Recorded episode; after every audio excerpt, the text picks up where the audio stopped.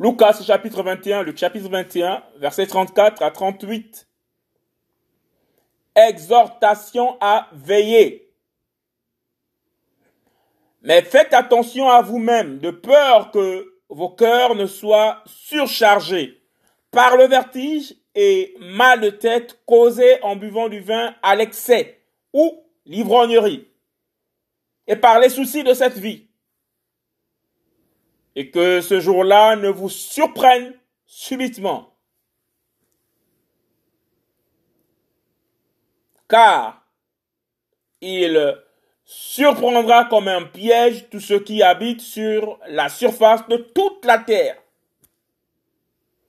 Veillez donc, prions en tout temps, afin que vous soyez jugés dignes d'échapper à toutes ces choses qui arriveront et de vous tenir debout devant le Fils d'humain.